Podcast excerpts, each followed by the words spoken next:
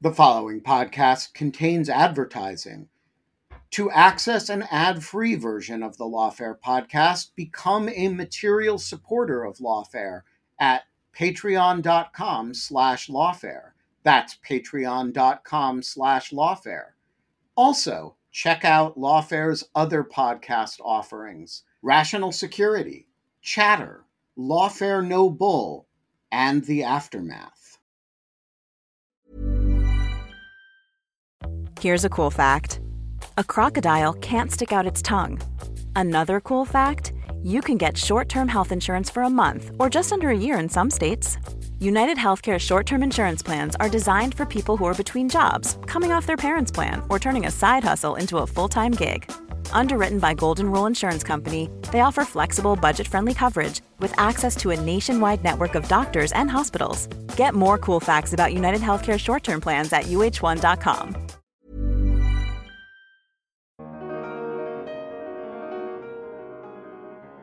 I think it's fair to say it is a pretty catastrophic failure on the FBI's part, and understanding why the Bureau didn't look at social media posts is part of understanding that catastrophic failure because it's yet another example of how there was really evidence in plain sight that something bad might be about to happen and that the Bureau might need to start preparing for it. And it appears to have just kind of whiffed by without anyone paying attention or taking it seriously.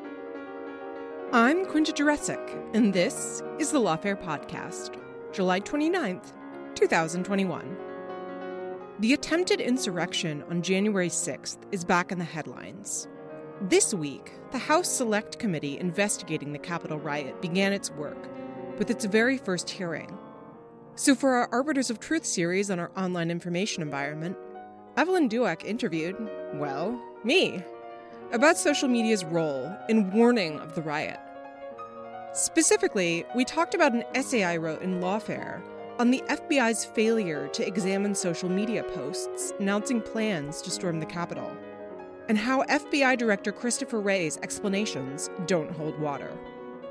So, why do I think Wray has been misleading in his answers to Congress on why the FBI didn't review those posts from soon to be rioters? What about the First Amendment issues raised by the US government refreshing your Twitter feed? What role is social media playing in the January 6 prosecutions? And what does that say about how tech companies should preserve online evidence of wrongdoing, rather than just taking it down? It's the Lawfare Podcast, July 29th the FBI, social media, and January 6th. Quinta, thank you so much for joining us. Well, you know, I'm I'm a big fan of the show, so it's really exciting to first be time, long time. yeah, great.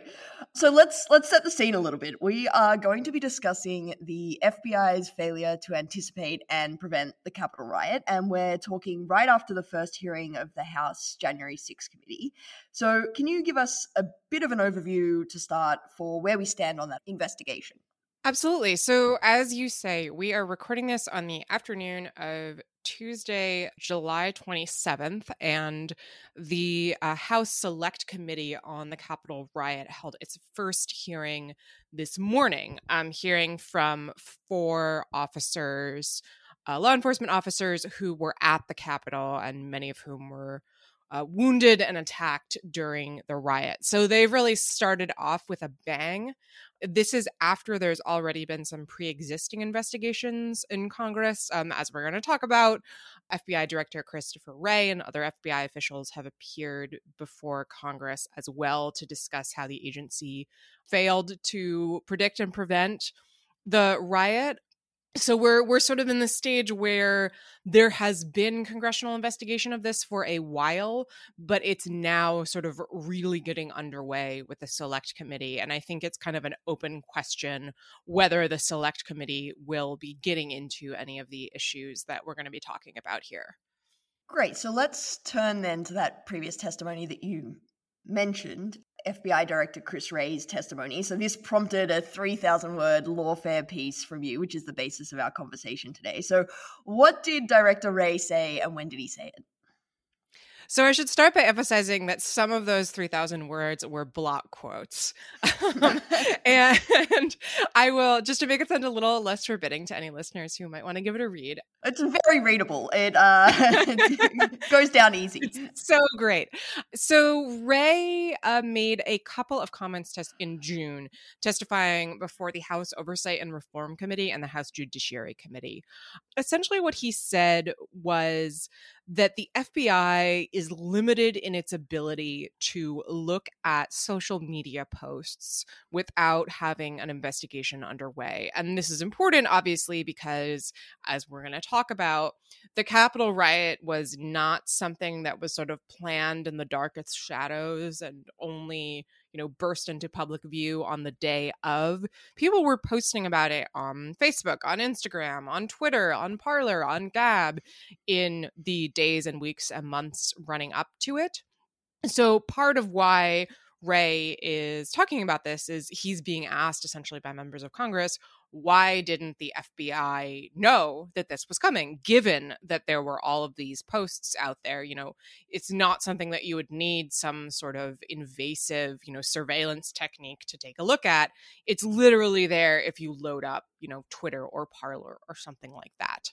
And Wray's answer was essentially, well, actually, we have limited authority to load up Facebook or Twitter or Parler. Um, and what he said, and I will, I'll read one of the quotes because I think the specific wording is important. So he's asked here by Representative Eric Swalwell whether he believes the Bureau has the authority to monitor publicly available social media. And he responds, the answer to that is complicated. There are attorney general guidelines, and we can talk about that, all of which are geared toward protecting the First Amendment. With proper predication and authorized purpose, there are a lot of things we can do. But what we're not allowed to do is just sit and monitor social media and look at one person's posts just to see if maybe something will happen just in case. So he's pointing there to the Attorney General's guidelines and the confusingly named uh, FBI Domestic Investigations and Operations Guide, which, because it's such a mouthful, people usually refer to as the DIOG, and essentially saying under these these documents, these sort of guidelines that the FBI has to adhere to, we are limited in our ability to just boot up the internet and start trawling people's social media pages. And essentially, that's why, or that's part of why, we were unable to see the Capitol riot coming. Okay, great. So you have surfaced a lot of the issues that we're going to be talking about today, but just to keep setting the stage, and maybe this is a completely mundane or obvious question, especially in light of the hearing today, which made it clear, but I just why this conversation is important, why this is a very, it sounds like a highly technical thing. You know, you just mentioned two very technical guidelines about this, and it's sort of some fancy language. So, but to set the stage for why this is an important conversation, why does it matter or not whether the FBI was booting up Twitter or not? It matters because it goes right to the heart of the question of why the FBI fell down on the job on January 6th, which I actually think is a really important question. The FBI, honestly, I think has really dodged public accountability for its failure on January 6th and we can we can talk about that as well. But the bureau, the sole document that they put out indicating that perhaps something bad might happen on January 6th was one document issued by the Norfolk, Virginia field office. I, I have long been curious why the people in Norfolk, Virginia seem to be particularly prescient here, and I haven't been able to get to the bottom of that. But they appear to have been the only people who were keeping their eyes on the ball. There was nothing from the Washington, D.C. field office, nothing from FBI headquarters just to compare, I mean, the Bureau came out really in full force during the protests in Washington, D.C., where I live during the summer of 2020 there there were internal documents that have been released from within the bureau saying you know this is going to be like it was after 9/11 we need to be out there. We need to be protecting our country. In the advance of January 6th absolutely nothing. And that is part of why the Capitol riot was able to happen right it's it's a law enforcement failure on the day of in that uh, Capitol Police and the DC Metropolitan Police Department weren't able to hold back the rioters, and that the National Guard was delayed in getting to the Capitol in the first place. But it's also an intelligence failure in that all of these agencies, and the FBI is really the lead agency here, did not gather or did not pay attention to anything that might have hinted that something bad was going to happen on the 6th. And keep in mind, this is well, the president of the United States is going around saying, stop the steal. Hey, you may want to come to DC on January 6th. It's going to get exciting. So I think it's fair to say it is a pretty catastrophic failure on the FBI's part. And understanding why the Bureau didn't look at social media posts is part of understanding that catastrophic failure because it's yet another example of how there was really evidence in plain sight that something bad might be about to happen and that the Bureau might need to start preparing for it. And it appears to have just kind of whiffed by without anyone paying attention or taking it seriously. Okay, so enough stage setting. In your eminently readable and not actually that long blog post, you come out with guns blazing and say Director Wray's explanation of the FBI's failure to monitor social media to look at all those posts on Twitter is deeply misleading. So, why? Right. So, this is the part where we need to start parsing the technical language a little bit. So, what Wray is saying, as I said before, is that, um, and I'll, I'll just say the line again with proper predication and authorized purpose, there are a lot of things we can do. But what we're not allowed to do is just sit and monitor social media. And I also think it's important to flag there is a Wray gave this testimony after testimony by another FBI official, then FBI uh, Assistant Director for Counterterrorism Jill Sanborn, who said that the FBI could not do anything without an ongoing investigation. So, what Wray is essentially saying here is we need to have started an investigation. That's what he says when he says with proper predication, and we can talk about specifically what that means. Or we need to have, you know, some sort of box checking exercise. That's what he means when he talks about authorized purpose, and we can also get into that before we just boot up social media. Like there, there are processes that we need to go through in order to load up Facebook. And so the suggestion there, I think, is sort of these are high hurdles that you can't just leap over. And that is what prevented us from taking a look at these posts because of the First Amendment, as he flagged, which we'll we'll talk about the First Amendment later. We always come back to that in this podcast. But I think what's important to understand is that if you look at the documents that Wray is referencing here, the Attorney General's guidelines and the DIOG, they explicitly say that FBI employees are allowed to just boot up the internet, as I've been putting it. The Attorney General's guidelines says, and I quote, for example, assessment activities may involve proactively surfing the internet to find publicly accessible websites. The DIOG says FBI employees are permitted to conduct proactive internet searches of publicly available information. So, those both are statements saying you can look at this, right? You don't need necessarily to check those boxes. The other part that I think is really important is that those hurdles that Wray identifies, the, the requirement for an authorized purpose and predication, those are not as high as he is indicating. We can get into the specifics of sort of different levels of FBI investigations. It, it does get pretty in the weeds, but the short version is that an authorized purpose is not a very high bar. It requires, under the DIOG, uh, a national security, criminal, or foreign intelligence collection purpose that must be well founded and well documented. That is it.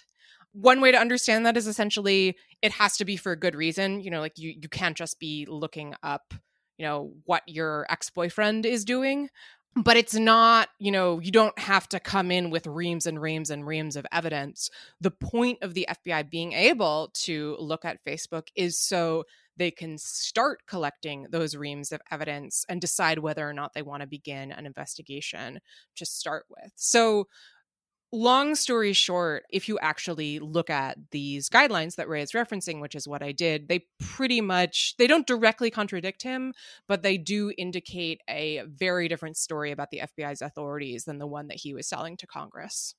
So you just gave the example of a boyfriend looking up their ex or something. So uh, just to sort of get an idea of how high that bar is, is a good purpose just not a bad purpose, like not stalking your exes, or is it? uh, and do you need actually like a good purpose, as in there is you know some affirmative purpose for doing what you're doing? So the the definition is you need a national security criminal or foreign intelligence collection purpose. So I guess in one sense, it's you need not a bad purpose. In another sense, it's you need a good purpose because it has to be one of those things.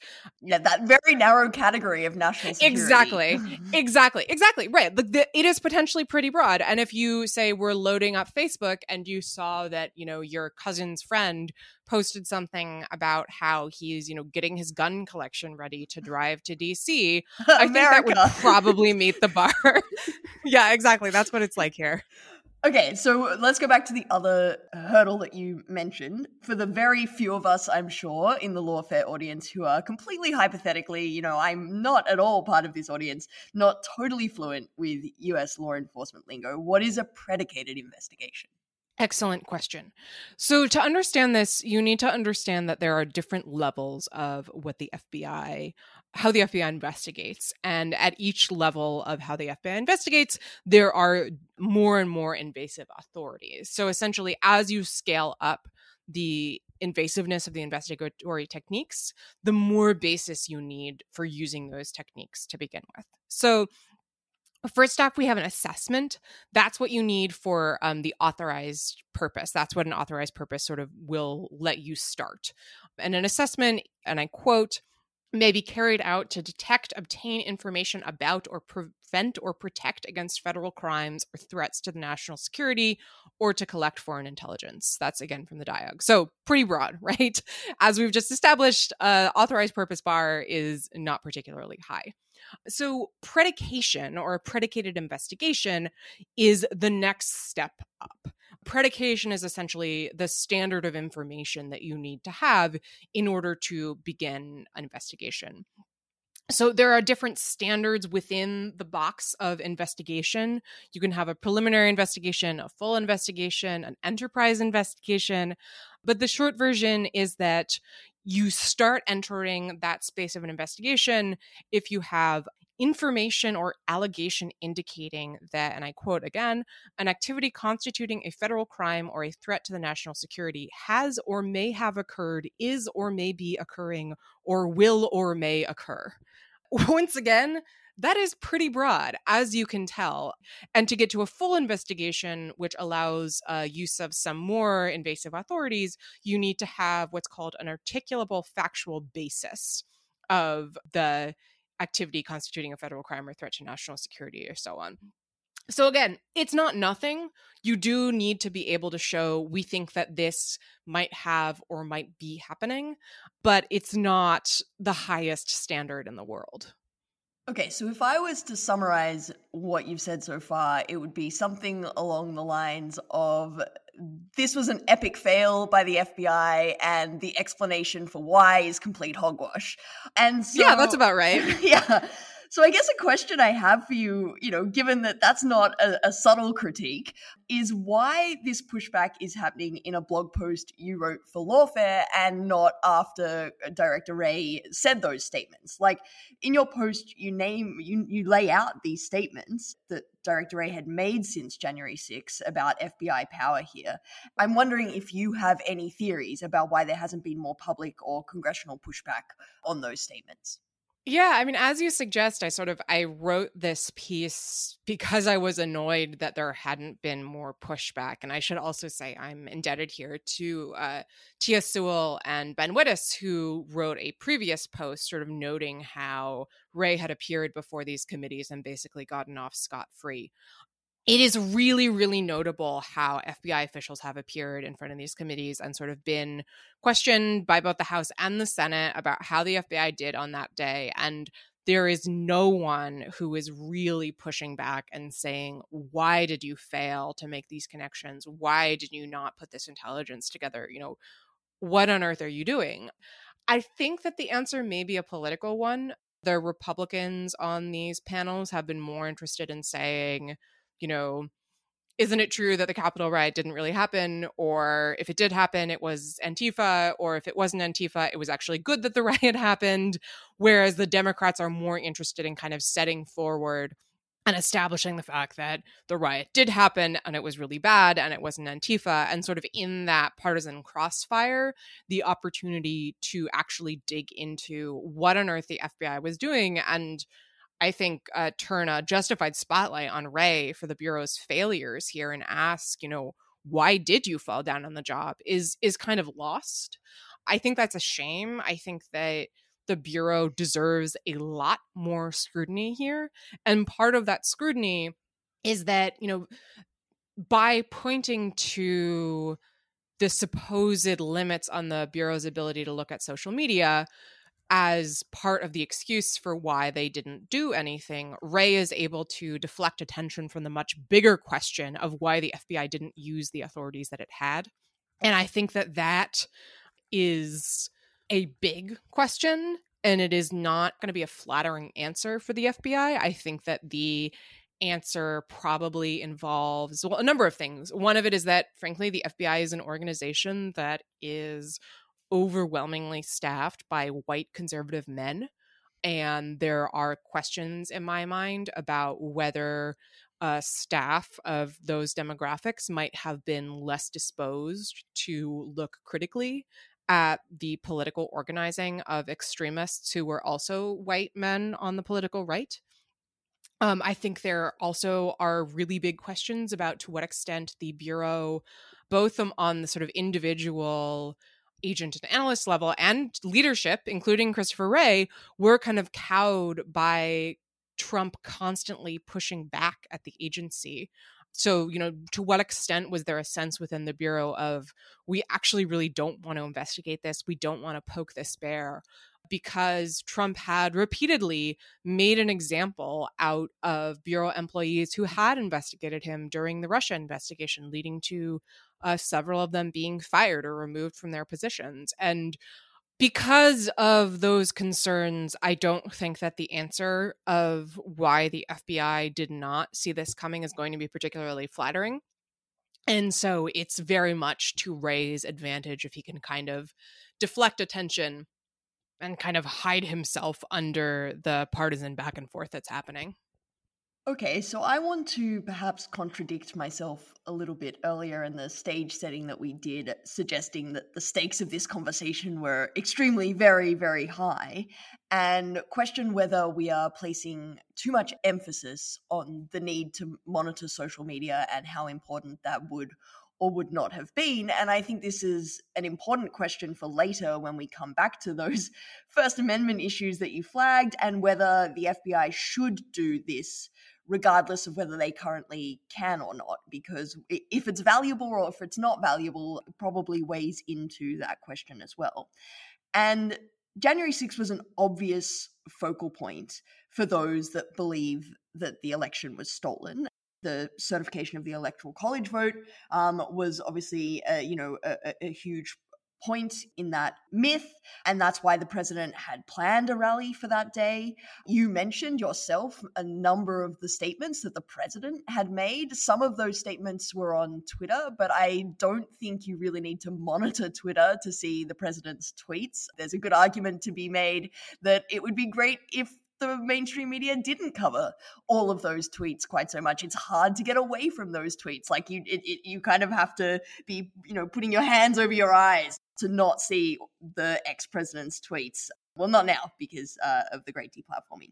But there were lots of other statements as well. It wasn't just the president. Um, Just Security has a great timeline of events and statements in the lead up to January 6th that show just how completely blatant this was. As you said, it was out on our regular social media platforms. This is not something that you needed Tor or any kind of tech savvy to be able to see. The Proud Boys had discussed plans uh, in 2020 on Parler, but that wasn't just, you know, sort of cordoned off and, and, and limited to Parler. It was picked up and reported in Fox News and the Washington Times.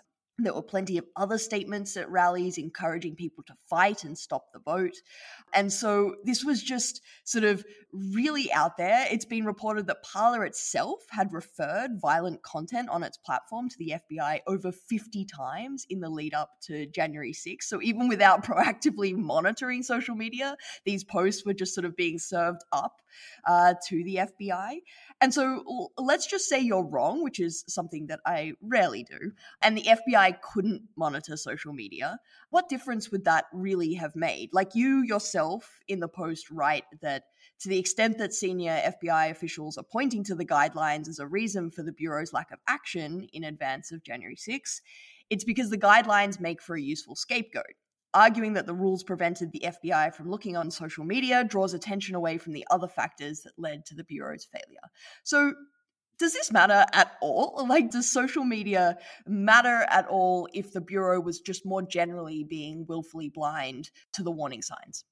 It's a fair question. And I mean, I think you can you can take the point that I made and turn it on its head and say if the bureau hadn't made these other mistakes and if it hadn't fallen down on the job in all of these other ways maybe it's you know these supposed guidelines that prevent it from looking at social media or a failure to look at social media wouldn't have mattered and yet this has become kind of the the pinpoint that I at least have have seized on in criticizing the bureau because it's what Wray has seized on.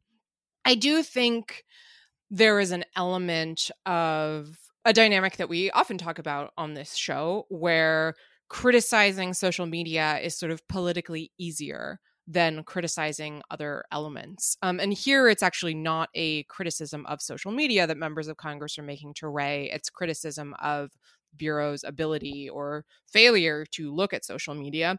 But I think the dynamic is similar insofar as the alternative, say, for Democrats asking, why didn't you look at X, is to say, why didn't you look at, you know, what President Trump was saying? Why didn't you look at Fox News? And you might say, well, that's a harder question to ask in some ways. I think it's also it's a harder question for Wray to answer because one answer for why didn't you look at the president's tweets is he is my boss.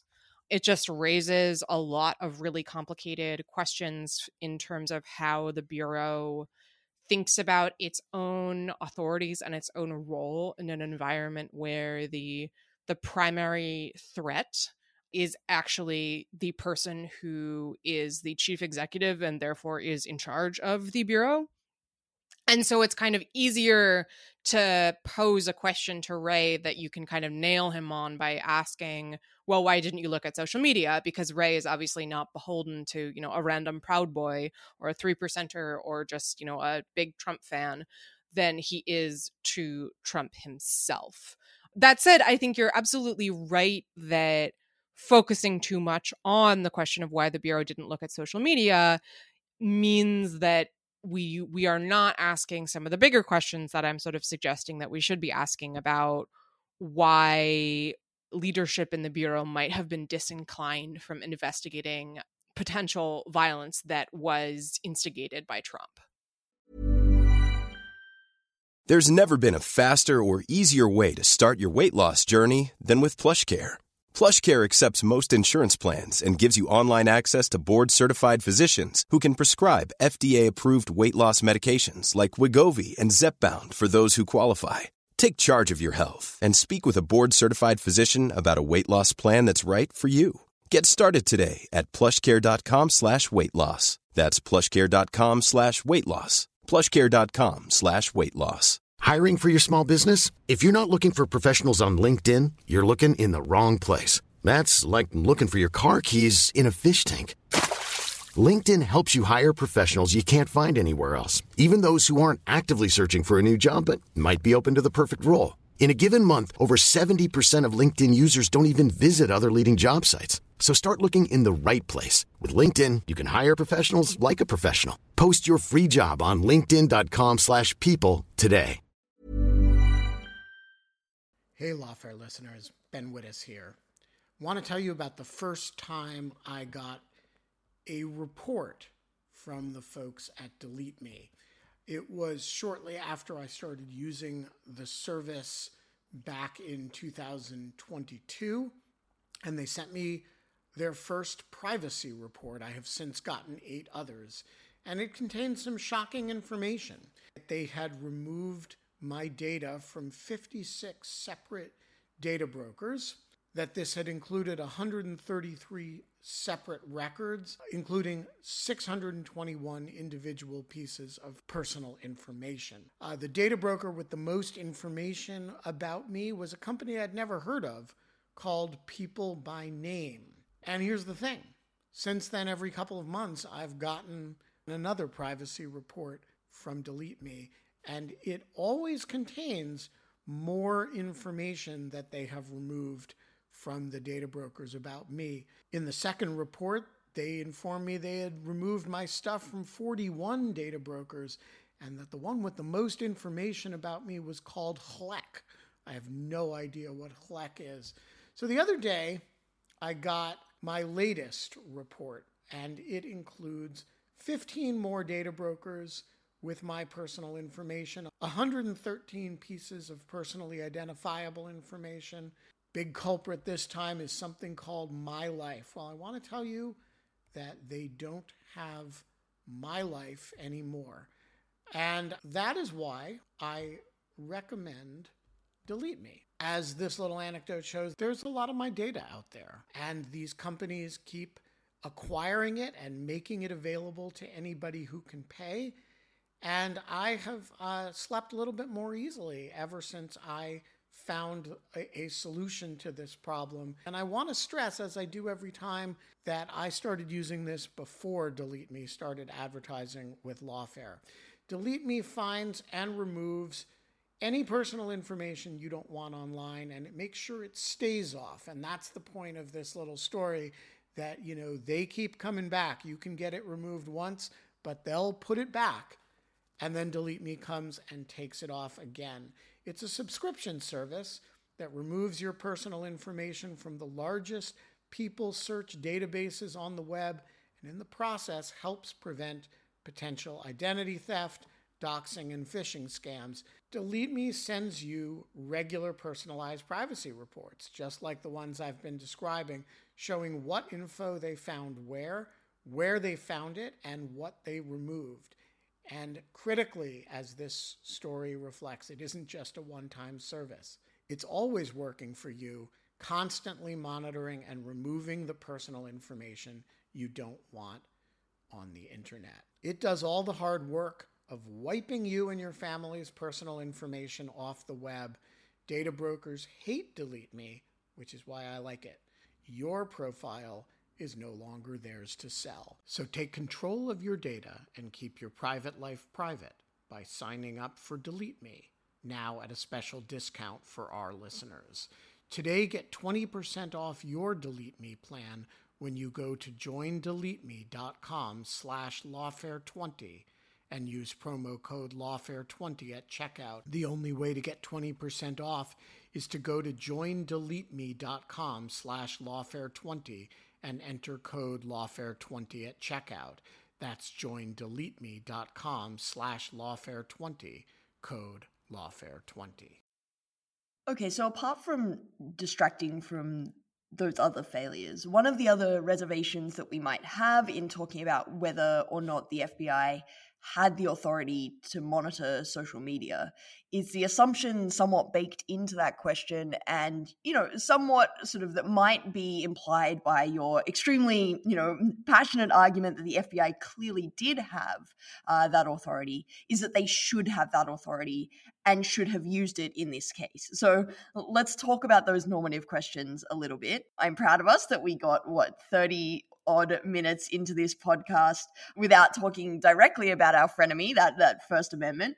So you you yourself seem a little bit ambivalent about this in the post. You write that it's a good thing uh, for the DIOG to incorporate these First Amendment constraints. The FBI is still shadowed by its history of investigating political activists under Hoover. Can you unpack that a little bit? I think for a lot of people, what happened on January 6th is so viscerally painful and still so extremely raw that it's difficult not to think that law enforcement should have whatever powers it needed to prevent something like that uh, happening then and happening again. So, what's your concern here?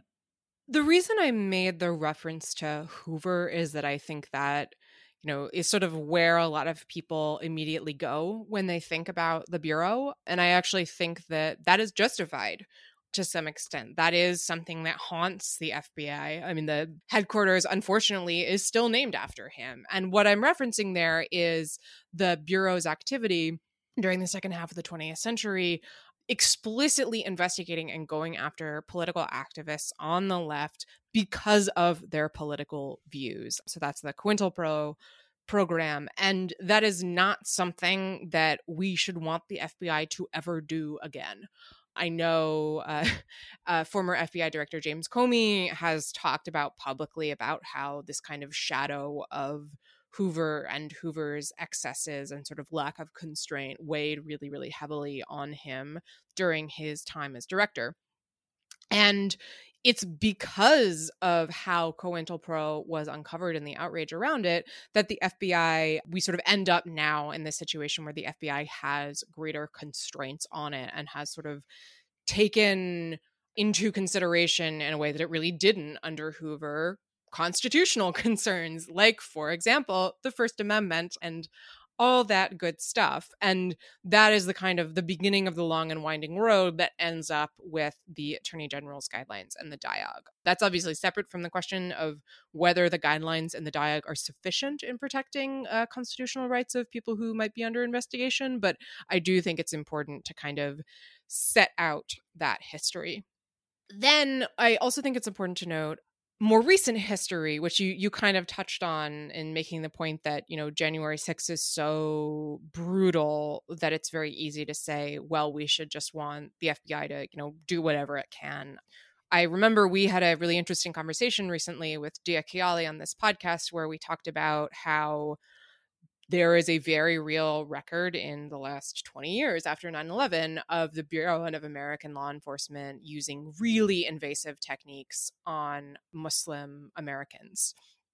And that a lot of the discourse now around law enforcement and social media seems to kind of wipe that away and not think about it as a, a cautionary tale. And I do think Dia's point is well taken. That is a really, really important precedent here. And every time that, you know, we're thinking, well, why can't they just do X in order to, you know, prosecute or investigate the Capitol rioters? It is always a good thought experiment to say, okay, how would you feel about this if, you know, we were still under the Trump administration and the person being investigated was, you know, a Black Lives Matter activist or Muslim American or something like that.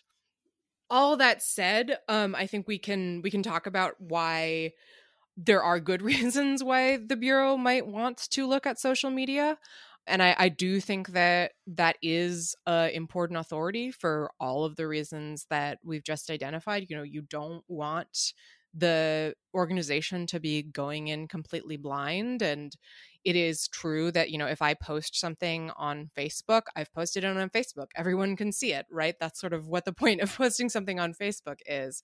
And so i think that's you know that's different than say you know looking at my facebook direct messages without any kind of legal process at all.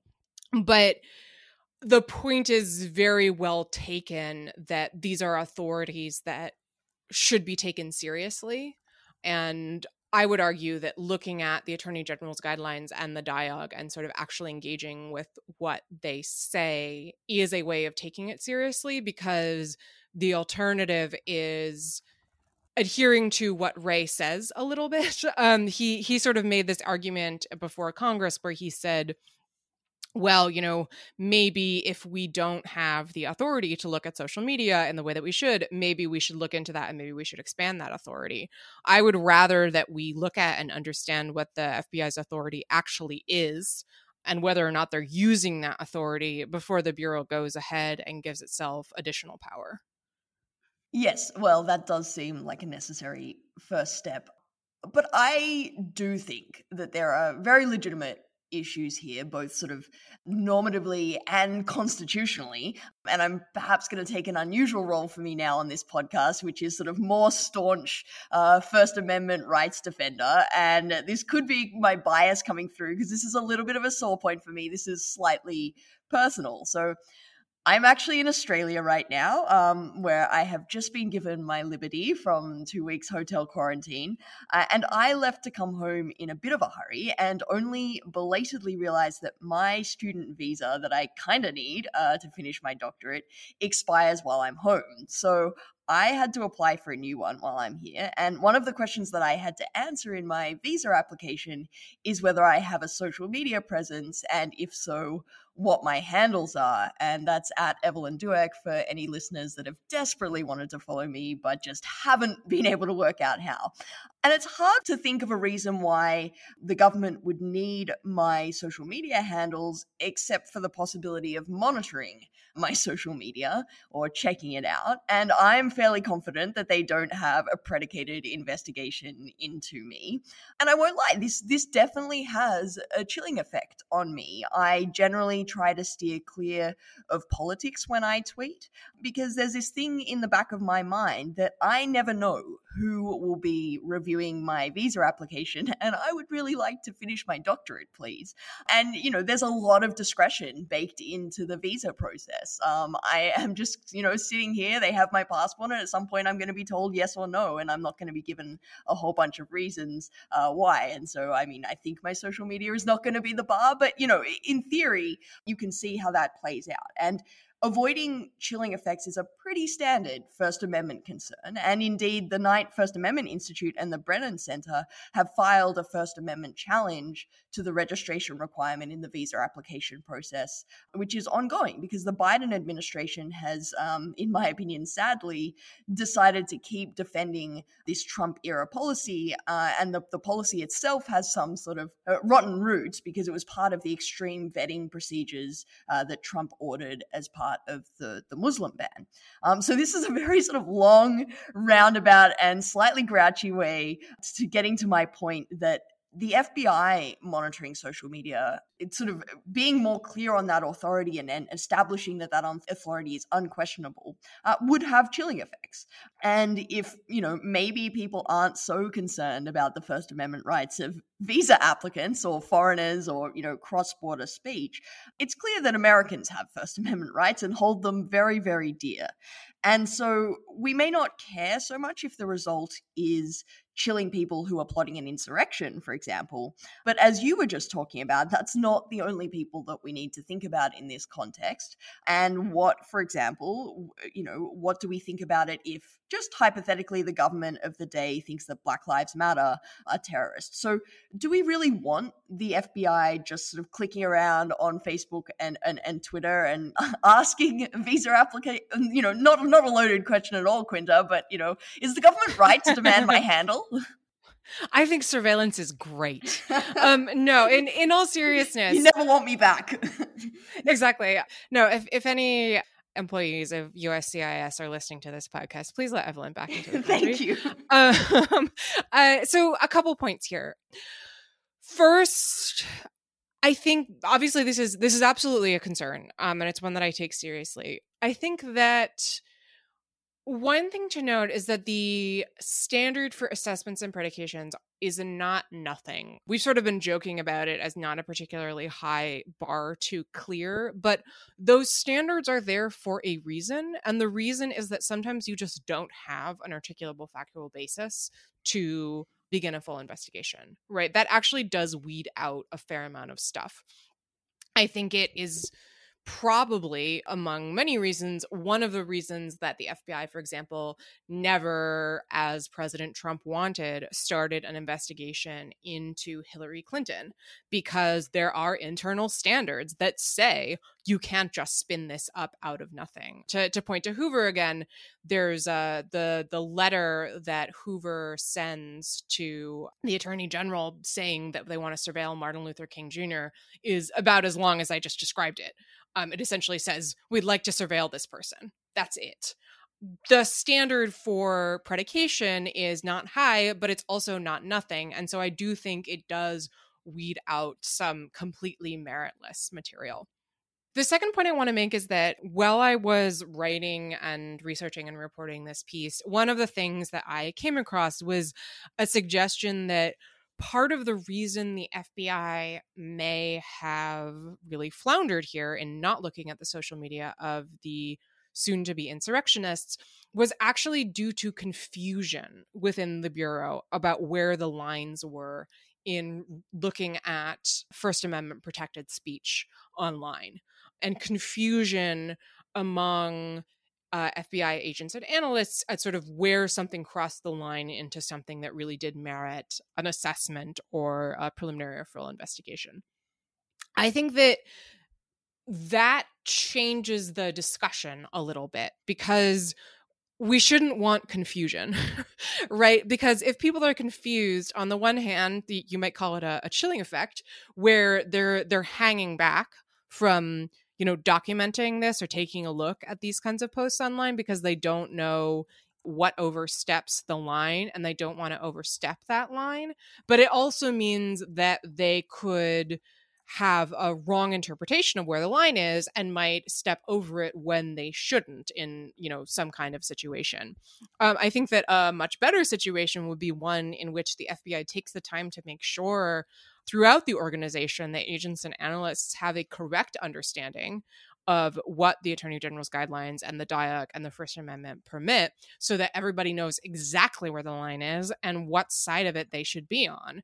And that that kind of system will be much more protective than the sort of muddy setup that there may well be at the bureau now where people are sort of hanging back because they don't know what they can do Let's say you're right that the FBI does have this authority, and I'm right that this is somewhat concerning or does raise legitimate First Amendment issues. And at the very least, we want to clarify those issues and the scope of that authority and where the big red lines are and should be.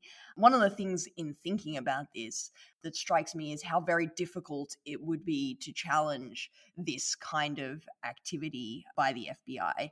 And I'm curious for your thoughts about whether you think that the First Amendment could ever constrain this sort of kind of action ex ante or whether it will only be ex post. So, you know, would we ever know the extent of law enforcement's monitoring of social media in advance, or if they have crossed those red lines and sort of uh, wandered into concerning uh, monitoring of protected First Amendment activity, or whether that kind of thing is only going to come to light after the fact um, when the violation of those rights has already occurred.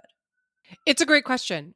I find it difficult to imagine a situation in which someone would be able to successfully challenge this in advance just because the standing issues are so severe. I mean, as you pointed out with the ongoing social media monitoring policy, you know that they're looking at your Twitter handle, which is what is chilling you from posting certain things on it. Yes, it's, it's very outrageous, controversial things that I would be posting. exactly. Um, you know, the the Knight Institute's uh, lawsuit over this identifies specific named plaintiffs who are saying, you know, our work is infringed because we're not able to you know bring people to the united states because we don't know if something that has been posted on their feeds might create problems right on the other hand if what a prospective plaintiff might want to say is, well, I think that the FBI might have been or might be looking at my tweets. That's pretty inchoate, and we already have some precedent under Clapper versus Amnesty International that that kind of potential injury doesn't really cut the mustard when it comes to standing. So I do think that that means that as far as I can imagine, it would probably have to be an ex post. Um, and maybe that that sort of amplifies the the chilling problem, right? Because you if you can't challenge it, then you need to really, really be careful about what you're saying. Um, but it is hard for me to imagine how anyone could successfully get in the door on that. Okay, so I want to move on to some of the other social media issues implicated by the January 6 events and sort of law enforcement issues more generally around that and move from the idea of why law enforcement failed to prevent the events of January 6th and now how social media is playing a role in the events after January 6th. And so I was wondering if you could talk a little bit about the role that social media evidence, posts, tweets, Parler, what are they called? I can't remember what we call them on Parler. Parles, I don't know. Yeah, there's a very obvious word. I'm just forgetting it. The role that social media evidence has played in, or and is playing in prosecutions for those involved in the events of January 6th. So the answer is that it is playing a big role, which is maybe what we we should have anticipated. I will note, Evelyn, that this does not concern my favorite piece of evidence pointed to in a January 6th charging document, which is the fully constructed Capitol Lego set found yes. um, in the living place of one of the defendants, this um, which I, I love because I, in fact, have that Lego set, and I would just like to clarify that the Lego set would not be a very useful guide for anyone wanting to plan an insurrection. At most, it might help you identify which building you needed to go to, but even that, it's slightly questionable. Well, which actually could be helpful because one of the defendants uh, said repeatedly that he was at the White House. So there you go. But anyway, the, there are uh, repeatedly, if you look at the charging documents um, and the the filings by the government in these cases, and the January 6th prosecution, social media comes up again and again and again and again. I took a quick spin through Ryan J. Reilly's tweets. He's a reporter at the Huffington Post who's been really reporting these cases in great detail. So just some examples Edward Lang, uh, who was one of the January 6 defendants, it looks like he posted on Instagram a picture of the Capitol with a arrow uh, saying, This is me, pointing to where he was. On the evening of January 6th, he posted a selfie and said, I was a leader of liberty today. Arrest me. You are on the wrong side of history. Uh, there is another defendant who posted on Parler December 27th, 2020. Uh, see you in DC on the 6th. Assholes who don't support Trump on the 19th, you posted. We have got to get to DC on January 6th. It is imperative. Every single person that voted for Trump has to flood DC. There's, it's really just. Endless. Quite considerate and helpful, really, uh, to be generating such a generous body of evidence. there's, so there's another defendant, Jonathan David Lawrence, who posted on January 6th on Facebook. Anyone here in DC? Someone responds, Are you in DC? He responds, Yes, I'm in the Capitol building right now. So the the evidence is pretty overwhelming, and I think it is very clear that it is a boon to investigators and prosecutors in these cases that it was so heavily documented uh, weeks and weeks in advance, and also after the fact that many of these people were in the Capitol and took selfies and videos of themselves while they were there. And it strikes me that this is just going to be the case for sort of all big investigations or public events from now onwards, uh, social media is where we talk about things. It's where we have discussion. It's where we plan things, uh, whether those things are birthdays or insurrections. And so, you know, the role that social media plays in law enforcement, in judicial proceedings and prosecutions is going to be an ongoing issue. And I can't resist talking about the content moderation issues that this raises because, as I like to say, everything is a content moderation issue. And there's an interesting tension here between how social media posts have been used to find and bring cases against people involved in storming the Capitol and the way in which content moderation influences what's available and creates the possible universe of that evidence. And the overwhelming sort of conversation in content moderation circles about this issue is calls for platforms to take more stuff down and more quickly.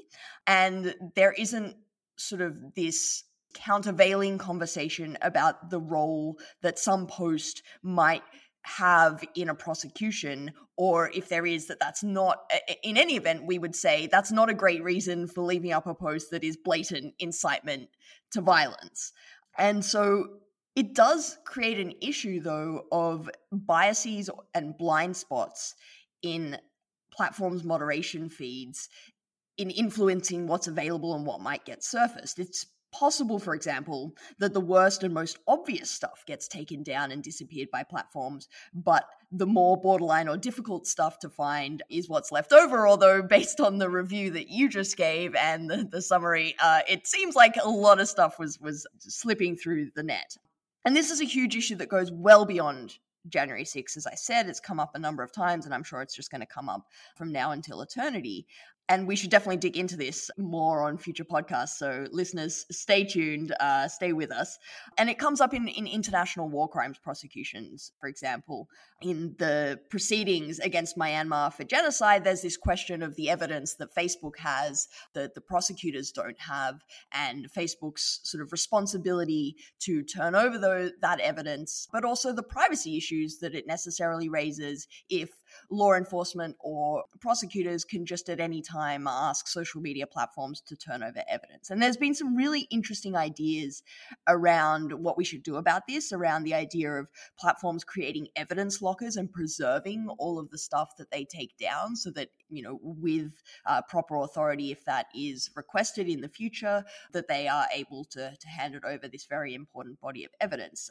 Zittrain Bowers and Sedenberg have more excitingly called these evidence lockers poison cabinets and this idea that um, there's really bad stuff in there and it shouldn't be out in the open it shouldn't just be circulating on social media platforms for anyone to sort of see and, and maybe be incited by but it also shouldn't be completely disappeared i mean it's not just evidence it's important historical artifacts and the historical record for how this occurs and so uh, I'm, I'm curious for your thoughts about how you see this playing out when it comes to, to January 6th and how content moderation relates to, you know, that extremely large role that you just laid out of posts as evidence.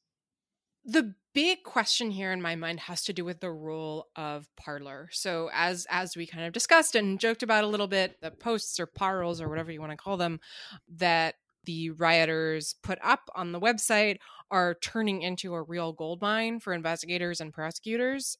I think the media organizations also have really been able to do a lot with them. ProPublica and the New York Times have published um, some really impressive investigations relying heavily on the media that was posted on Parler. But the interesting thing about Parler is, well, a couple things. So, first off, as you flagged, uh, Parler says that it flagged for the FBI violent or concerning content and the FBI didn't particularly listen. But of course, that is itself interesting because Parler gained a reputation as being a place where you could post violent or disturbing stuff and it wouldn't be taken down because it was fashioning itself as, you know, the free speech platform, right?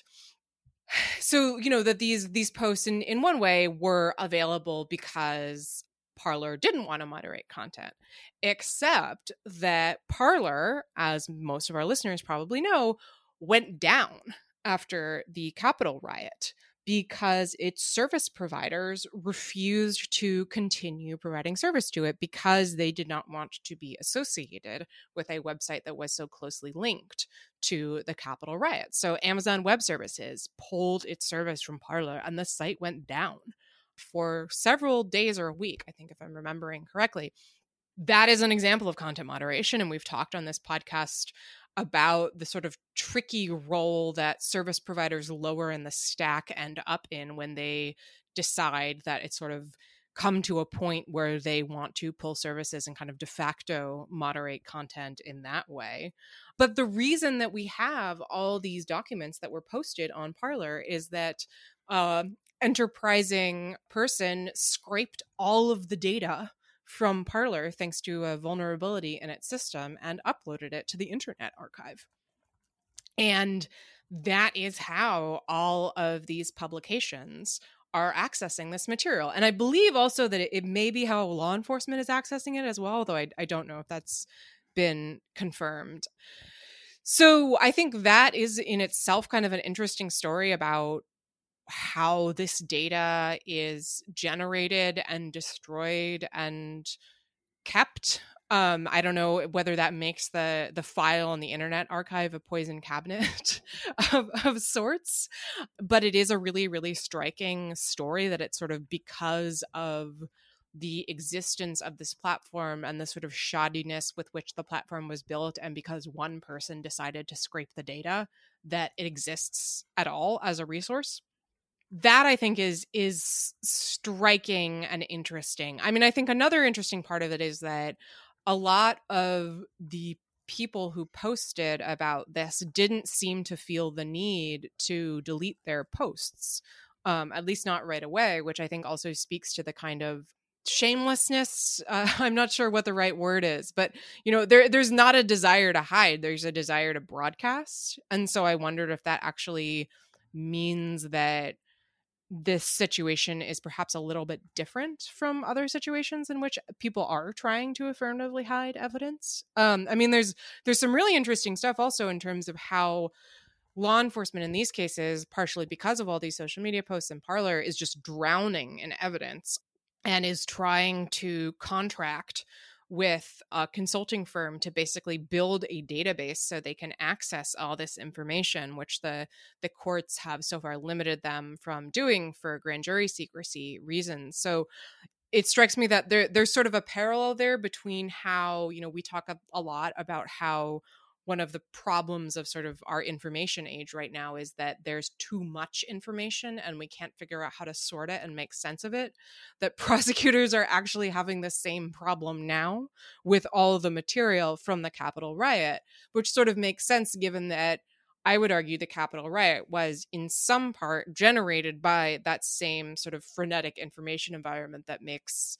sense making difficult or even impossible you know, I think one of the super interesting and important questions to my mind about sort of social media and content moderation in the next year or two is the role of these alt tech platforms and what happens. You know, Parler seems to be that, by the way, just establishing our uh, or trying to rescue our social media cred. Um, they're called parlays, um, is, is what a, what a that's what it is. Parler is.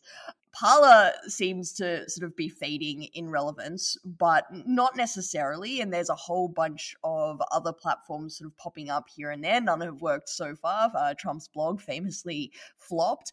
But there's some very serious investors putting their money into this idea of creating an alternate free speech social network environment. And I don't know anyone that is very pro content moderation and more heavy handed, sort of uh, taking things down that has a good solution or good idea about what to do with these platforms that not only are resistant to those calls, but proudly boast of not being in that vein. Their whole uh, value offering is that they don't do that. And for First Amendment reasons, the government can't mandate that they do that.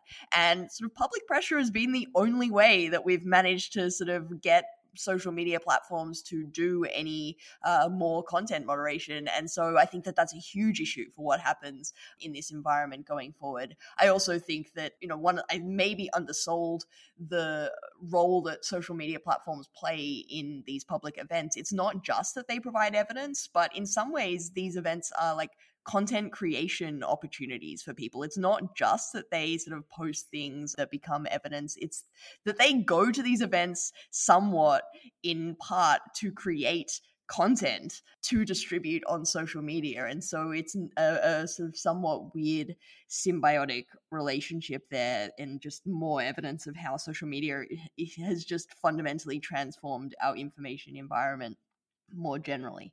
What do you think happens next with the FBI and the authority to monitor social media? How do you think this goes forward at this stage? I think it depends on how much it comes up in the January 6th investigation, and we can talk about to what extent it's likely to do so. I do feel that if Congress doesn't push on this, I'm guessing that the Bureau isn't going to want to push on this either, which means that, you know, maybe we should rest a little easy that it's not like the Bureau is going to be granting itself, you know, expensive new authorities to look into things.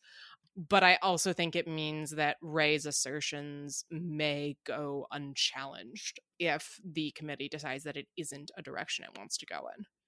So your blog post will be the full reckoning for Director Wray about his uh, flawed account of the FBI's failure. Well, you know, congratulations, I, I suppose, for that great honor. I mean, I, I hope not, right? I hope I hope that the select committee will do more investigation into this, or maybe if the select committee doesn't, that the other committees in Congress who are investigating will take a look. I think there's definitely a question of, you know, what the committees want to spend their energy on. And for exa- all the same reasons that I talked about in terms of why I think the FBI has dodged attention, there's definitely a question in my mind about whether or not they're going to you know be able to dodge the attention of the committees that are currently investigating you know congressional staff if you're listening to this consider it a, a call a plea to take a closer look um, i really do think that part of having a more complete understanding of january 6th has to involve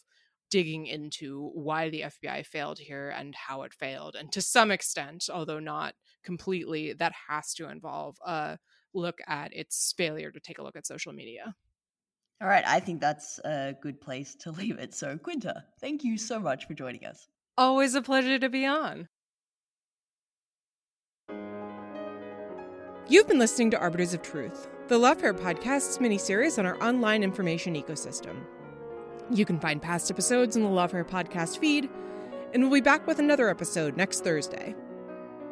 The Lawfare podcast is produced in cooperation with the Brookings Institution. Our music is performed by Sophia Yan.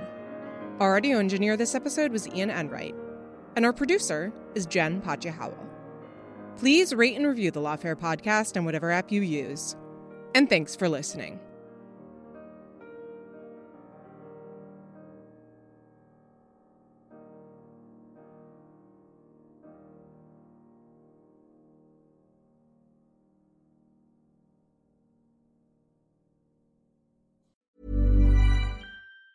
Even on a budget, quality is non-negotiable. That's why Quince is the place to score high-end essentials at 50 to 80% less than similar brands. Get your hands on buttery soft cashmere sweaters from just 60 bucks, Italian leather jackets, and so much more. And the best part about Quince, they exclusively partner with factories committed to safe, ethical, and responsible manufacturing. Elevate your style without the elevated price tag with Quince. Go to quince.com slash upgrade for free shipping and 365-day returns.